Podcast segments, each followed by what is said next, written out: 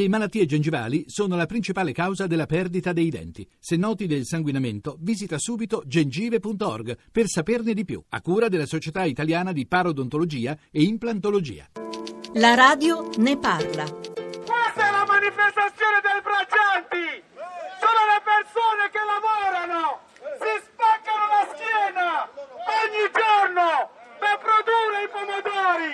Ogni giorno! Per produrre ciò che arrivano sulle nostre tavole! Abu parla al megafono mentre è alla testa del corteo. Dignità! Lavoro! Dignità! Lavoro!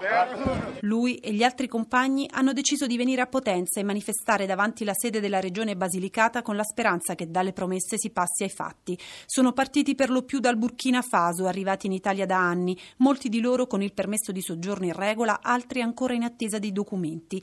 Lavorano da tempo nei campi lucani dell'Alto Bradano come braccianti agricoli e affrontano ogni giorno i disagi di una vita vissuta in balia di sopraffazioni, discriminazioni e ricatti.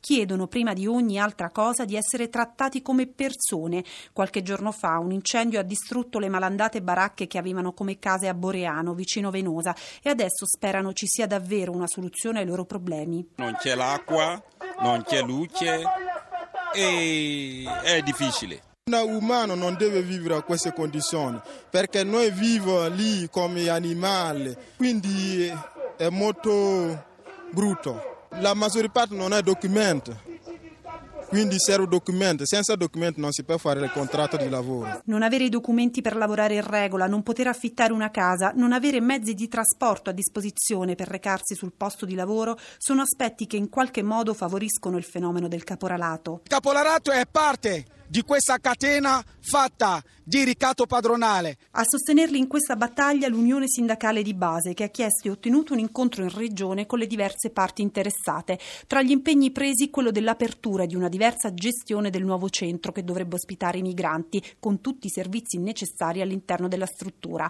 Il rispetto degli impegni contrattuali da parte dei datori di lavoro obbligati a fornire vitto e mezzi di trasporto ai braccianti. E poi la promessa del sindaco di Venosa di una prossima delibera per riconoscere la residenza virtuale ad alcuni di questi ragazzi e garantire così il rinnovo del permesso di soggiorno.